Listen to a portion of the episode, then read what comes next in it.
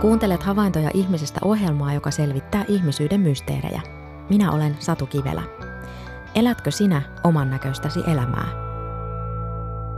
Meillä on ympärillämme vaikka minkä näköisiä asioita, jotka tavallaan me olemme tai jotkut toiset ovat onnistuneet viemään niin kuin ihan äärelle saakka. Puhutaan extreme-harrastuksista, kaiken näköisistä. Maraton ei ole enää mikään, sitä voi vaan niin häpeille lounaspöydässä puhua. Pitäisi olla ultrajuoksija tai joku triatlonisti ja käydä Havaijilla. Jos ajattelee, että sulla olisi vaikka vain viikko elinaikaa ja sit sä mietit sitä, että elät sä nyt sellaista elämää, kun sä haluaisit, niin siinä on musta aika niin kuin se vastaus tähän kysymykseen kertoo tosi paljon siitä, että kannattaisiko sun ehkä muuttaa jotain. Haaveiletko elämän leppoistamisesta vai haluatko saada itsestäsi ja elämästäsi yhä enemmän irti? Kysyin kysymyksen Yle Radio 1 verkkokyselyssä. Jostain syystä tähän jaksoon tuli vain muutama kokemus. Ehkä juuri sillä hetkellä monella elämänsä leppoistaneellakin oli kiire päällä. Sellaistahan se joskus on. Kiitos kaikille osallistuneille. Nimimerkki Katja vastasi kyselyyn näin. Tämän saman vastauksen saatte useammalta mutta totean minäkin. Jos elämä olisi leppoisampaa, siitä saisi enemmän irti. Vapaa toimittaja Anna Kauhala on pohtinut kohtuullisuutta ja leppoistamista omassa elämässään ja Anna Vihervaarasta blogissaan. Mitä kohtuullisuus ja leppoistaminen merkitsee sulle Anna sun arjessa? No se merkitsee sitä, että mä voin elää sellaista elämää, kun mä haluan.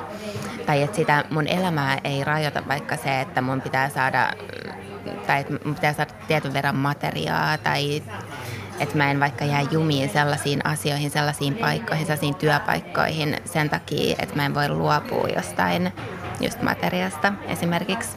Kohtuullisuus on mun mielessä jotenkin niin, että, että se, on, se on riittävästi mitäpä se sitten onkaan, mitä sillä milloinkin tarkoitetaan, se on riittävästi, mutta se ei ole, se ei ole liikaa eikä liian vähän, sopivasti. Näin sanoi kasvatustieteen professori Juha T. Hakala. Kiire on leppoistamisen vastakohta. Olavi kirjoittaa näin. Kerron tarinaa niin kuin minä sen ruohonjuuritasolta näin. Pystyn muistamaan noin 30 vuoden ajalta ilmiön, johon kuuluu elämän kiireellisyyden korostaminen. Samalla yritetään uskotella muille omaa tärkeyttä yhteisölleen.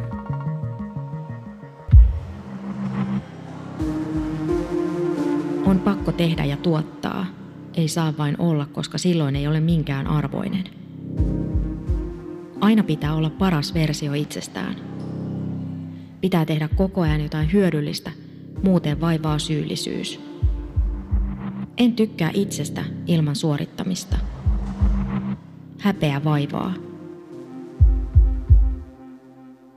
Näin nuoret ovat sanoittaneet riittämättömyyden tunteitaan Helsinki-mission järjestämässä Minä riitän ryhmissä. Myös Anna Kauhalalla on kokemusta suorittamisesta. No mä ajattelen, että suorittaminen on onnellisuuden vihollinen. Mä oon siis itse, uskallan sanoa näin sen takia, että mä oon itse vanha suorittaja, perfektionisti ja mulla on kilpaurheilutausta ihan kyllä junioritasolla, mutta kuitenkin on harrastanut muodostelmaluistelua. Ja mulla on aina ollut aika semmoinen, mulla on ollut hirveän korkeat vaatimukset mua itseeni kohtaan. Mä yhdessä vaiheessa, siis tästä on jo monta vuotta, mutta mä elin vähän sellaista elämää, että – mä suoritin mun vapaa-aikaakin ihan täysin. Mulla mä olin vaikka päättänyt, että mitä kaikkea mun pitää viikossa urheilla ja sitten mä urheilin sen ja mun elämä oli hyvin aikataulutettu eikä kovinkaan sitten kuitenkaan onnellista. Nimimerkki bioanalyytikko kertoo kokemuksistaan näin. Olen haaveillut leppoisammasta elämästä ja työuupumuksen kohdattuani olen myös leppoistanut. Uupuneena jouduin pakon edessä himmailemaan ja siinä kohtaa päätin, että vaikka tekisin töitä palkkani eteen kuinka paljon, ei sillä saa ostettua menetettyä vapaa-aikaa, lepoa tai terveyttä takaisin. Mistä tämä kohtuuttomuus ja tämä, tämä kiitolaukka sun mielestä kertoo? Ehkä se kertoo siitä, että me emme se ehkä sittenkään ole niin kuin itse tunnoltamme riittävän vahvoja. Ihminenhän on vertaileva olento. Hän rakentaa identiteettiään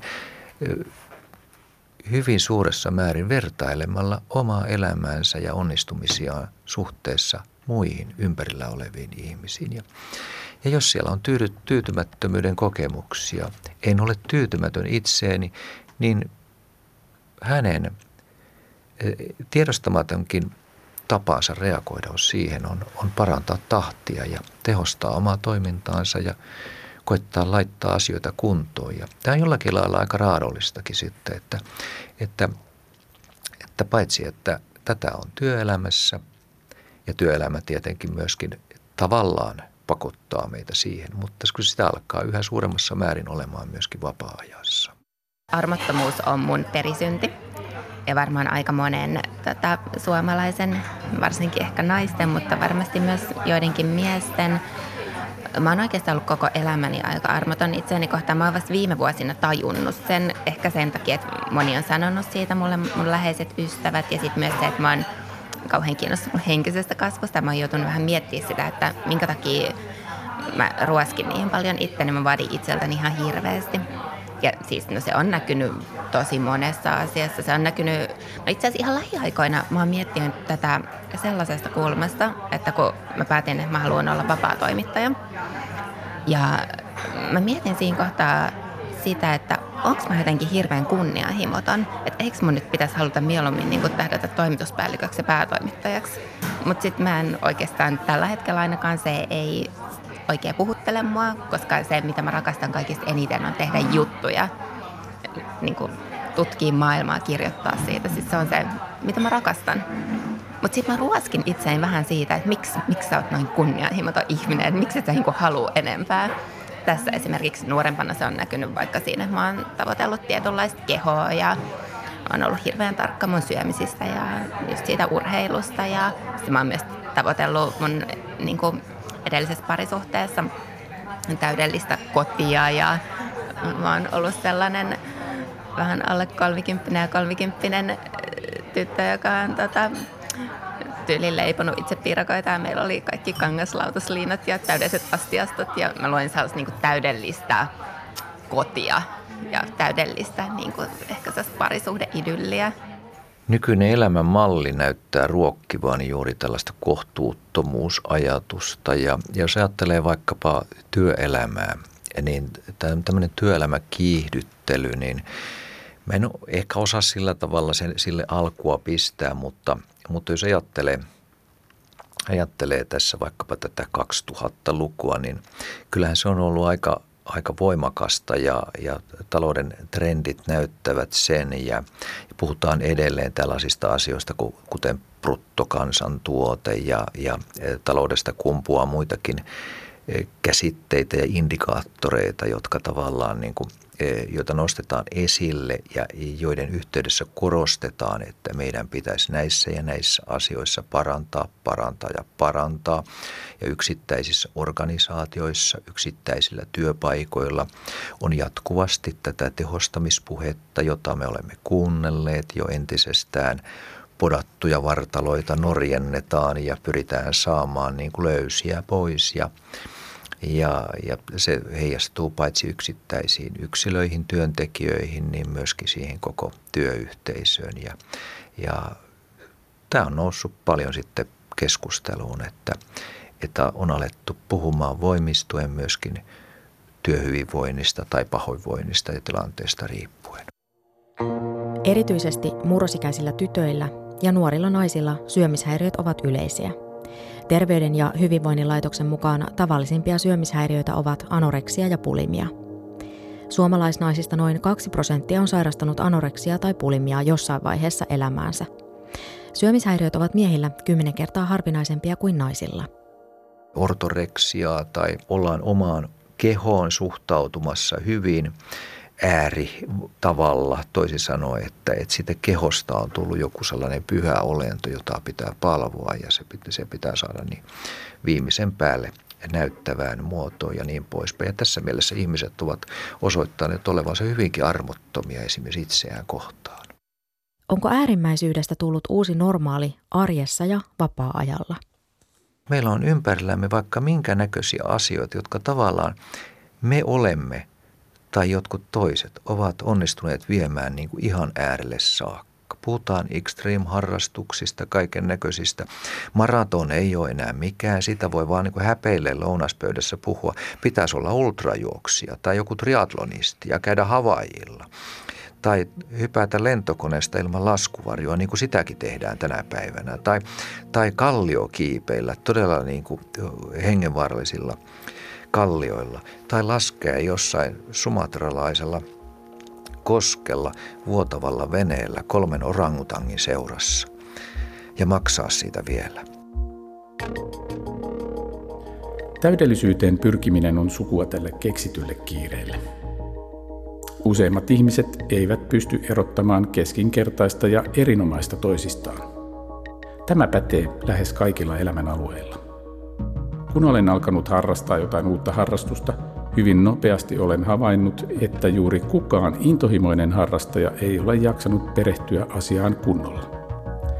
Usein he ovat innostuneet jostakin yksittäisestä pikkuasiasta ja käyttävät kaiken intonsa siihen keskittymiseen kokonaisuutta ymmärtämättä. Helposti tuon voi nähdä esimerkiksi somessa valokuviaan jakavien ihmisten kuvia katsomalla. Näin kirjoitti havainnoistaan Olavi. Helsingin mission Minä riitä ryhmässä nuoret sanoittavat kokemuksiaan näin. Lepääminen ja rentoutuminen on laiskuutta eikä vapaa-aika ole koskaan lataavaa syyllisyyden vuoksi. Jos ei käytä aikaa hyödyksi ja suorita, ahdistaa. Tulee kiukkuiseksi saamattomuudesta ja on huonoa seuraa. Merkityksetön ja arvoton olo Kysyin Helsingin mission tiimivetäjä Heidi Rouhiaselta, mistä nuorten riittämättömyyden tunteet mahtavat johtua. Rouhianen näkee asian niin, että kilpailuyhteiskunnan menestymisen paine tulee yksilön ongelmaksi ja rasittaa nuorten mielenterveyttä. Kohtuuttomat vaatimukset ja paineet haastavat myös aikuisten mielenterveyttä. Juha T. Hakala. Mä oon ihan mielenkiinnosta viimeisen kymmenen vuoden aikana vähintään kerran vuodessa käynyt tarkistamassa Kelan sivuilta Kelakorvattujen mielialalääkkeiden määriä, niin muistaakseni siellä on semmoiset tilastot tällä hetkellä vuodelta 2017 olemassa, jotka on viimeiset voimassa olevat tiedot tai, tai saatavilla olevat tiedot, että, että se on masennuslääkkeiden käyttäjiä, Kelakorvattujen lääkkeiden käyttäjiä, siis ne on ö, reilu 400 000. Sitten siellä on psykoosilääkkeiden käyttäjiä, muutama sata tuhatta ja, ja tuota, sitten siellä on tuota, neuroosilääkkeiden käyttäjiä käyttäjiä ja, ja muita e, lääkkeitä, joissa on samoja vaikuttavia aineita. Ja tästä kun vetää, vetää semmoisen väljän yhteenvedon, niin voidaan sanoa, että noin 900 000 suomalaista käyttää kelakorvattuja mielialaan vaikuttavia lääkkeitä tälläkin hetkellä. Ja mä en ole mikään mielialalääkkeiden vastustaja – vaan otin tämän esille sen takia, että jotakin kai se meidän elämänmenon muutoksesta ö, osoittaa, että meidän niin monen meistä täytyy turvautua tällaisiin keinoihin, pysyäksemme edes jollakin lailla kuosissamme. Mm-hmm. Että kyllä tämä elämänmeno on alkanut niin kuin kiitolaukata joissakin suhteissa huolestuttavalla tavalla. Markku on toteuttanut haaveensa kohtuullisemmasta elämäntyylistä – Haaveilin aikoinaan ja toteutin haaveeni kohtuullistamalla kaiken. Ehdin juosta parikymmentä vuotta kepinnenässä olevan porkkanan perässä, kunnes tajusin, että tällä menolla ei ole päätä eikä häntää. Niinpä elämä muuttui paljon mielenkiintoisemmaksi ja monet muutkin, kuten terveyteen liittyvät pikkuongelmat, katosivat ihan itsestään. Minkälaista elämämme sitten on ääriyhteiskunnassa, kun rimpulemme ääriilmiöiden kanssa omassa elämässä, harrastuksissa, ties missä, ja, ja, ja sitten yhteiskunta ympärillä on myös sitten ääriilmiöiden sävyttävää tai läpäisemää? No minun mielestä se on aika karua, ellei me pysty niin kuin havahtumaan ja, ja ellei meillä ole niin kuin rakennusaineita lähteä ajattelemaan, että, että miltä se minun oma elämä tai minun minun ja läheisteni, eli esimerkiksi minun perheeni elämä kuuluisi näyttää. Onko pakko ajatella sillä tavalla, että meidän elämä pitää rakentaa sillä tavalla kuin noilla noposilla tuossa naapurissa? Että heillähän on tuossa naapurissa hulppea oma kotitalo muutamalla lisäerkkerillä. Heillä näyttää olevan kaksi autoa, joista toinen on katumaasturi. Ja molemmissa näyttää olevan kevyt metallivanteet ja metallihohtoväri. Ja ovat aina pulerattuna ja pestynä siinä pihalla. Ja heillä näyttää olevan tuommoinen hienosahatusta la, la, valkoisesta laudasta tehty aitakin tuossa. Ja sen aidan ja talon väliin on kylvetty kaunis ruohoviheriö kuin golfkenttä ikään. Ja sitten jos sinne noposille päästään kurkistamaan sisään, niin huomataan, että olohuoneen ovelta avautuu näkymä kuin avotakasta ikään. Tai jos päästään kurkistamaan kylpyhuoneeseen, niin huomataan, että siellähän mahtuu pelaamaan tennistä siellä kylpyhuoneessa. Ei se näin pitäisi olla vaan meidän pitäisi irrottautua tällaista ajattelusta ja sanoa, että okei, noposten elämä on tämmöistä, mutta millaista elämää me haluamme elää? Olavi kertoo havainnoistaan kiirekulttuurimme kohtaan näin. En muista yhdenkään kiireisen ihmisen olleen tehokas. Itsestään saa helposti kiireisen, kun puuhastelee tehottomasti kaikenlaisia asioita ja välillä käy kertomassa muille kiireistään ja tietenkin jakaa somessa juttuja tekemisistään.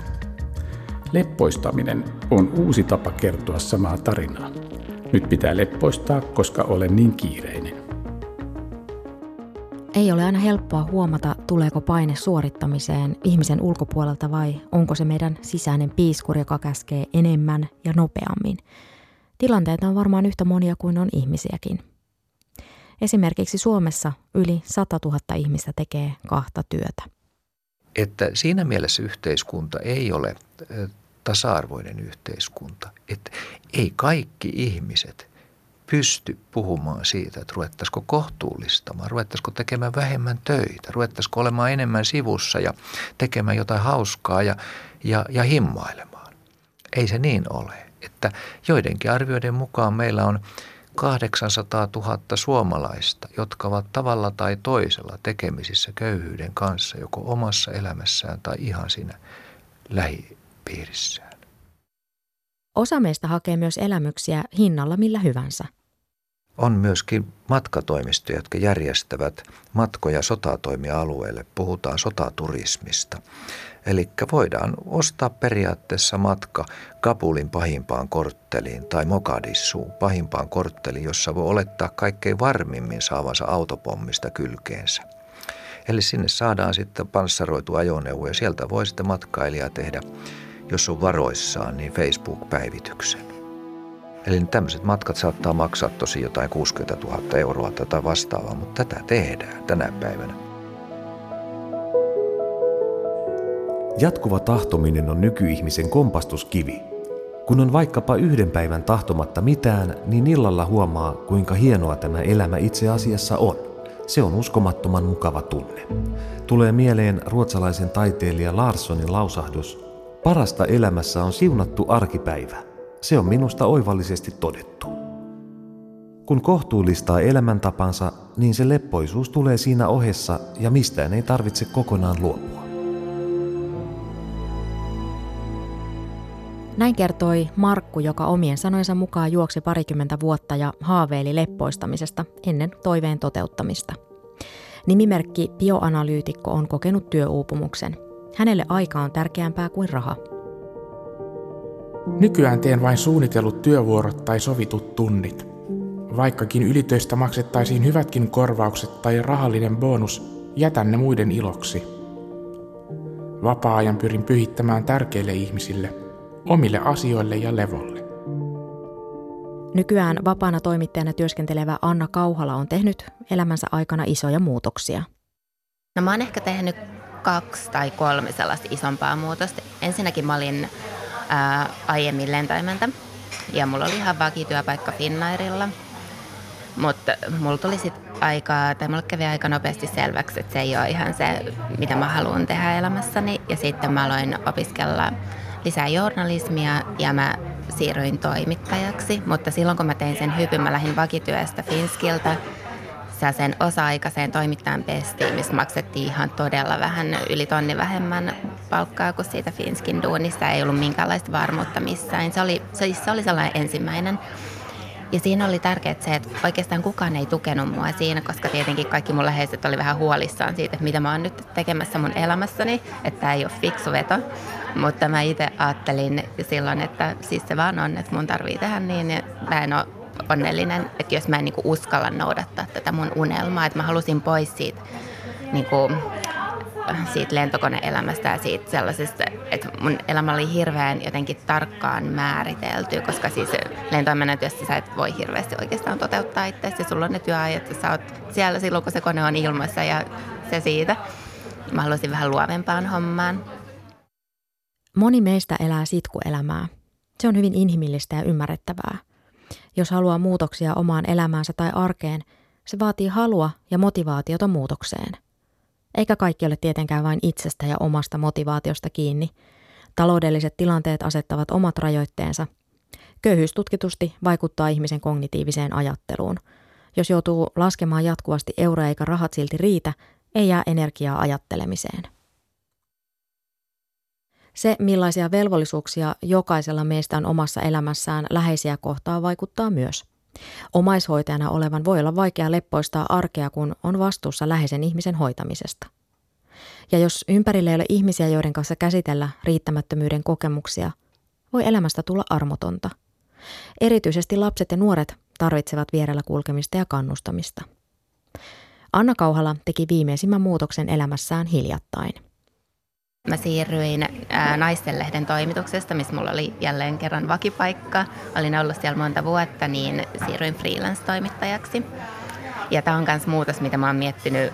Mietin sitä ehkä kaksi vuotta ennen kuin mä uskalsin tehdä sen, koska tämä oli tavallaan pelottavampi muutos kuin se muutos lentoimennasta toimittajaksi sen takia, että mulla oli kuitenkin jo valmiiksi hyvä ja kiva työ ja mä viihdyin kuitenkin siellä naisten lehdessäkin ja mä olin mun unelma-alalla jo valmiiksi, että se ei ollut niin suurta sellaista tavallaan kannustinta kuin siinä toisessa, kun mä olin vaan tiesin, että mä en missään nimessä halua olla elämässä tai tehdä mun uraan lentoimäntänä, että se ei ole mun juttu.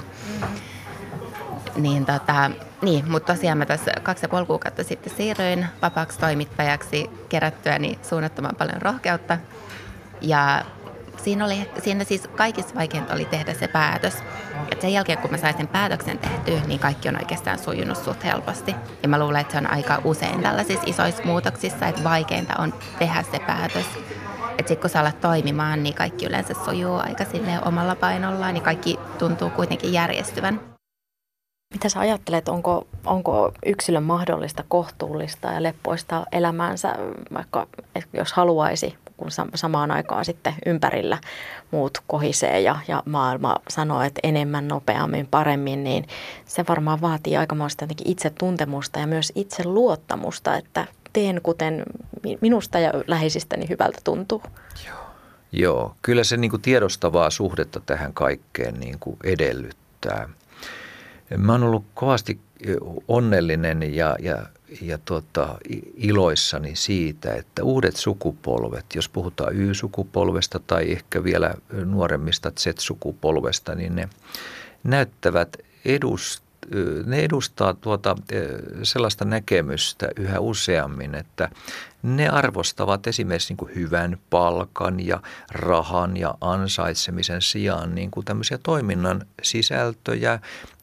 He arvostavat vapaa-aikaa, kavereita, perheet, perhettä, terveyttä ja tuota, niin tämmöisiä aineettomia asioita. Ja tämä on ollut hirveän niin kuin tervehdyttävää huomata, että tämmöiset pehmeät arvot on niin kuin kuitenkin nousemassa esille. Oliko jotain, mitä sä pelkäsit, tai oliko joku, mikä pelotti, että vitsi, että kun sanoit, että sä pohdit sitä kyllä pitkään? No siis totta kai taloudellinen epävarmuus, että mä oon kuitenkin aika turvallisuushakunen ihminen monessa asiassa. Että se ajatus, että mulle ei tule palkkaa sit joka kuun 15 päivä, onhan se oikeasti aika hirvittävä. Mulla on kuitenkin isokin asuntolaina ja mulle siis mä asun yksin tai kahden koiran kanssa, niin ei oikeastaan ole ketään, kehen mä voisin sitten rahallisesti tukeutua. Että jos vaikka onkin sitten huonompi kuukausi, että siis se oli tosi pelottavaa. Miten sä sen, sen jotenkin ratkasit sitten sen, että no okei, miten tämä rahakuvio? No ensinnäkin mä säästin kymppitonnin että mä uskasin tehdä tanssimahan starttirahaa, mikä on tietenkin, no se ei ole kauhean iso summa, mutta se on sellainen 7 750 euroa kuussa, että se on sellainen pieni taloudellinen turva. Sitten saa ainakin puolen vuoden ajan. Ja sitten mä vaan, tässä on ehkä vähän sama kuin mun muutoksissa aina, että mä oon vaan tullut siihen tulokseen, että tämä on asia, minkä mä haluan mun elämässä kokeilla. Mun on nyt niin kuin ihan pakko uskaltaa. Ja sitten mä oon miettinyt sitä, että jos kaikki menee tosi pahasti pieleen, että mikä on niin kuin pahinta, että mitä voi tapahtua, niin pahinta, mitä voi tapahtua, kun me kuitenkin Suomessa eletään, on luultavasti se, että mä joudun nöyrtymään ja ottamaan vaan jonkun työn, että jos, se, jos ei tämä nyt sitten kantaiskaan tämä mun yrittäjyys, ja sitten mä oon menettänyt sen mun, mun tota, hienon työn naisten lehdessä ja sitten päätynyt vaan jonnekin, että se on se ehkä pahin riski. Sitten mä ajattelin, että kyllä mä sen kestän. Kaikille ei työtä löydy, vaikka haluaisikin. Lokakuun lopussa vuonna 2018 työttömiä työnhakijoita oli 230 000, eli saman verran kuin Tampereella on asukkaita.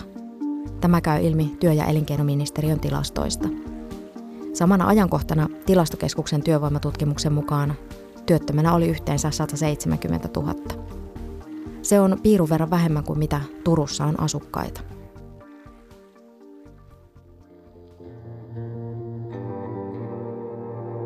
Jos kaikki maailman seitsemän miljardia ihmistä eläisivät kuin me suomalaiset, niin kuinka monta maapalloa tarvitsisimme?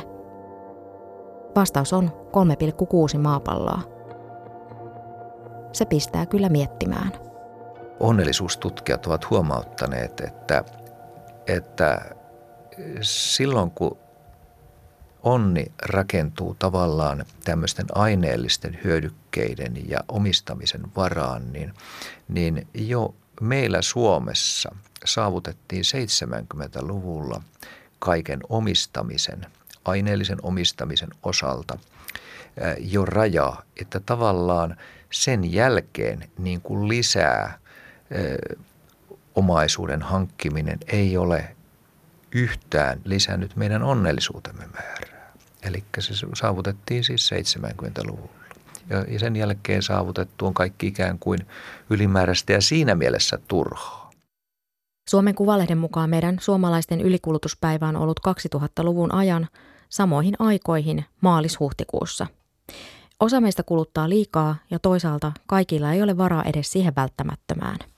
Kyllähän meissä varmaan on edelleen niitä ja myöskin päättävissä asemissa on edelleen niitä, jotka ajattelee jollakin lailla siten, että, että rajaton kasvu olisi mahdollista, mutta, mutta melkein väittäisin niin, että, että valtaosa länsimaisista ihmisistä jo jollakin lailla hyväksyy ajatuksen, että ei me voida loputtomasti vaan niin kuin kiihdyttää. Puhutaan ylikulutuspäivistä ja hiilijalanjäljistä ja ja eettisestä kuluttamisesta. Ja, ja nyt esimerkiksi viime aikoina on puhuttu paljon muovijätteistä ja kaikista tämän tyyppisistä, niin, ja, ja tietenkin ilmastonmuutoksesta ja, ja jäätiköiden sulamisista ja näistä asioista. Kyllä nämä on niin kuin havahduttavia asioita. Eivät kaikki edelleenkään niihin usko puhutaan, että, että se on median aikaa saamaa tai, tai muuta vastaavaa, mutta, mutta sentään useimmat uskovat. Ja kyllä ne on jollakin lailla havahduttavia tapahtumia aina, että huomataan, että jossain puolella maailmaa joku suuri kaupunki on uppoamassa veden alle ja, ja niin poispäin. Ja, ja sitten kerrotaan niitä syitä, että mistä se johtuu. Osa ympäristöystävällisistä vaihtoehdoista voi maksaa enemmän, joten se rajaa valintojen mahdollisuuksia – Rikas elämä parempaa arkea hidastamalla kirjassa neuvotaan, että ostamista voi muuttaa usein eri tavoin kestävämpään suuntaan. Voi päättää esimerkiksi ostavansa vain tarpeeseen tai kierrätettyä tai käytettyä tavaraa. Materiaanivaatteiden ostamisen sijaan voi ostaa vaikkapa palveluita.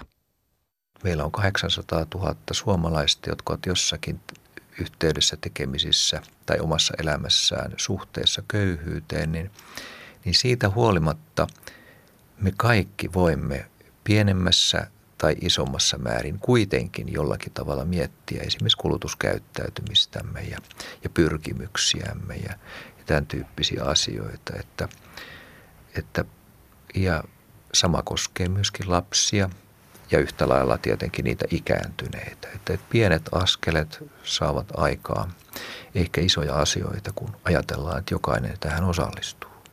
Ilmastonmuutos, muovijätteet maailman merissä, luonnon monimuotoisuuden köyhtyminen. Listaa voisi jatkaa loputtomiin. Omien tapojen muuttaminen ei ole aina helppoa, vaikka tietäisi, miten kannattaisi toimia. No ostolakosta mä olin ihan sen takia, että mun vaateshoppailu on ollut ehkä vähän, niin kuin, no mä en ehkä sanoisi järjetöntä, mä oon ostanut liian paljon vaatteita. Ihan vaan sen takia, mä tykkään kauniista jos mä tykkään kauniista vaatteista. Mulla on, kun joku toinen lohduttaa itsensä vaikka suklaalla, niin mä oon lohduttanut itteeni niin kuin ostamalla vaatteita. Ja mä oon myös palkinnut itteeni ostamalla vaatteita.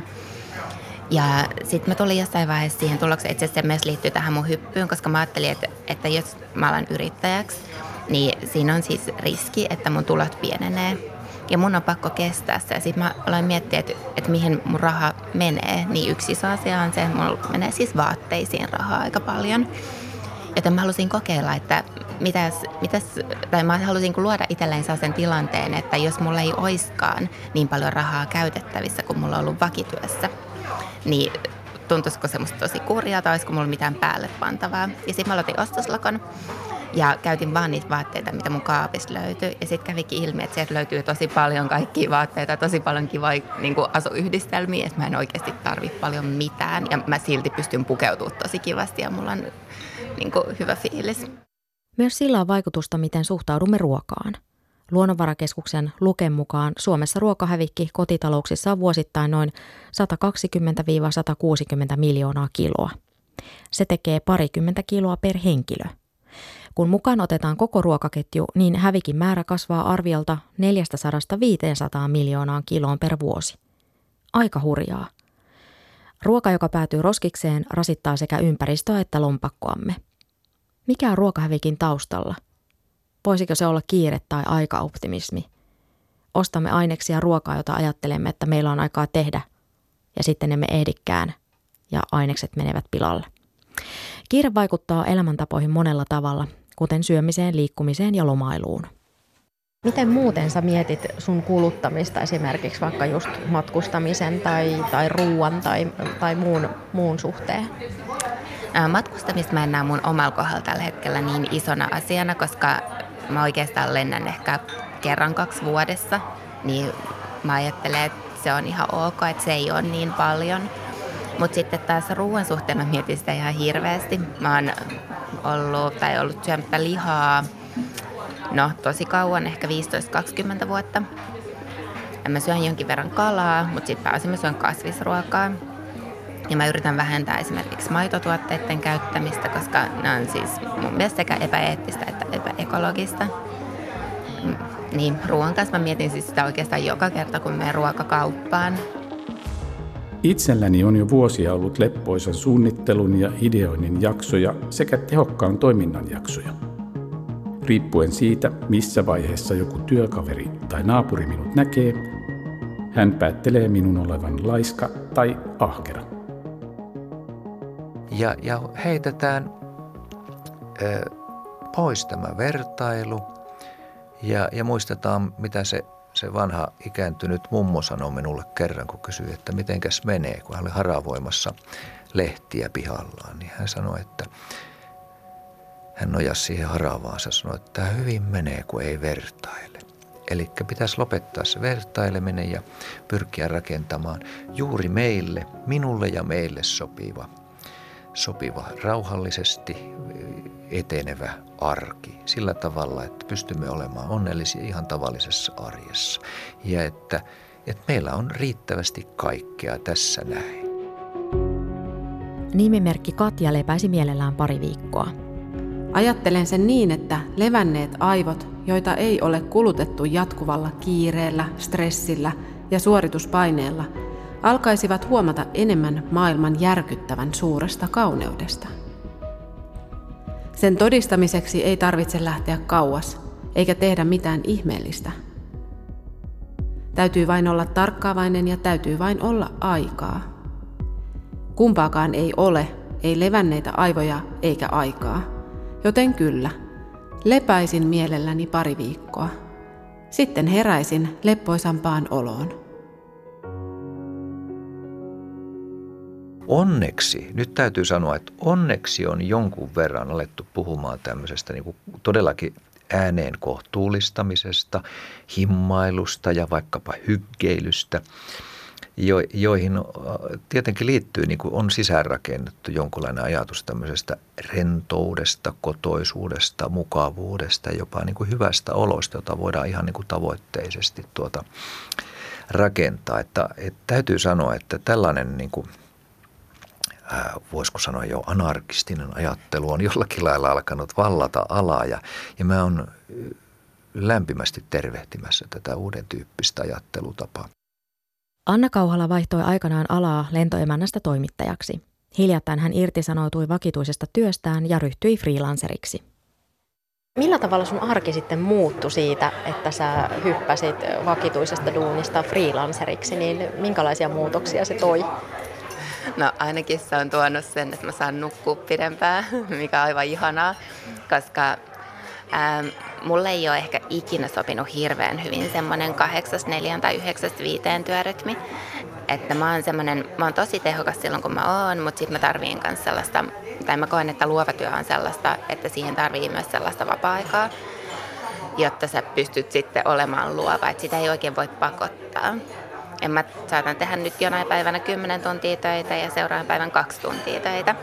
Ja sitten tosiaan kun mä ennen heräsin seitsemältä, niin nyt mä herään kahdeksalta tai ehkä vähän kahdeksan jälkeen jopa. Ja sitten se on ihana, että mä pystyn käymään, mulla on kaksi koiraa, niin mä voin käydä niiden kanssa rauhassa aamulenkin, vähän pidemmällenkin valosaan aikaa myös talvella. Se vaikuttaa niin kuin mun jotenkin tosi paljon siihen, että miltä mun elämä tuntuu. Ja sitten tietenkin se, että pystyy päivisin käymään lounailla ja näkemään ystäviä myös päivisin ja tällaisia asioita ainakin. Nimimerkki Sanna kirjoittaa omista kokemuksistaan näin, kun kysyin ihmisiltä, haaveiletko elämäsi leppoistamisesta. Olen jo tehnyt niin. Elän kultaista keskitietä.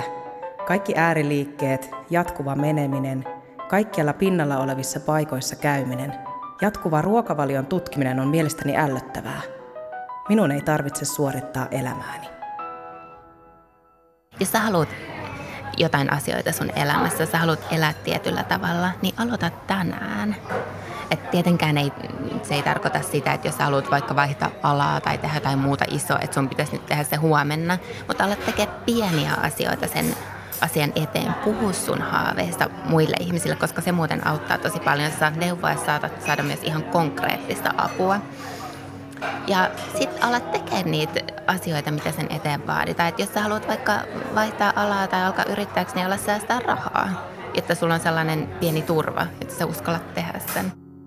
Kasvatustieteen professori Juha T. Hakala ajattelee, että kohtuullinen elämä ei vähennä onnellisuuttamme. Me voisimme olla ihan yhtä onnellisia omistaen ja saavuttaen paljon vähempiä asioita. Jokaisella meistä on arvo sinänsä – sitä ei voi minun mielestäni mitata suoritusten tai saavutusten mukaan.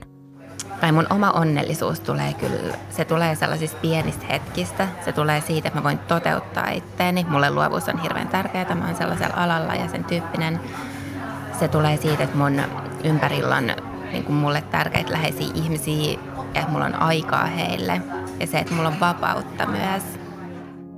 Havahduin itse pohtimaan kohtuullisuutta, kun luin Senekan Elämän lyhyestä kirjan – Siinä kirjoitetaan, kuinka odotukset voivat estää meitä elämästä. Joko odotamme jotain, mitä on mahdollisesti tulevaisuudessa, tai kiirehdimme jotain kohti. Välillä on hyvä pysähtyä pohtimaan, minne oikeastaan on menossa ja miksi. Jos ajattelee, että sulla olisi vaikka vain viikko elinaikaa, ja sit sä mietit sitä, että elät sä nyt sellaista elämää, kun sä haluaisit, niin siinä on musta aika niin kuin se vastaus tähän kysymykseen kertoo tosi paljon siitä, että kannattaisiko sun ehkä muuttaa jotain. Mikä on sinun vastauksesi kysymykseen?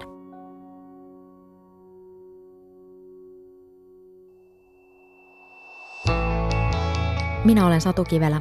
Kiitos, että olit mukana. Mitä ajatuksia ohjelma herätti? Lähetä palautetta havaintoja.ihmisestä at yle.fi.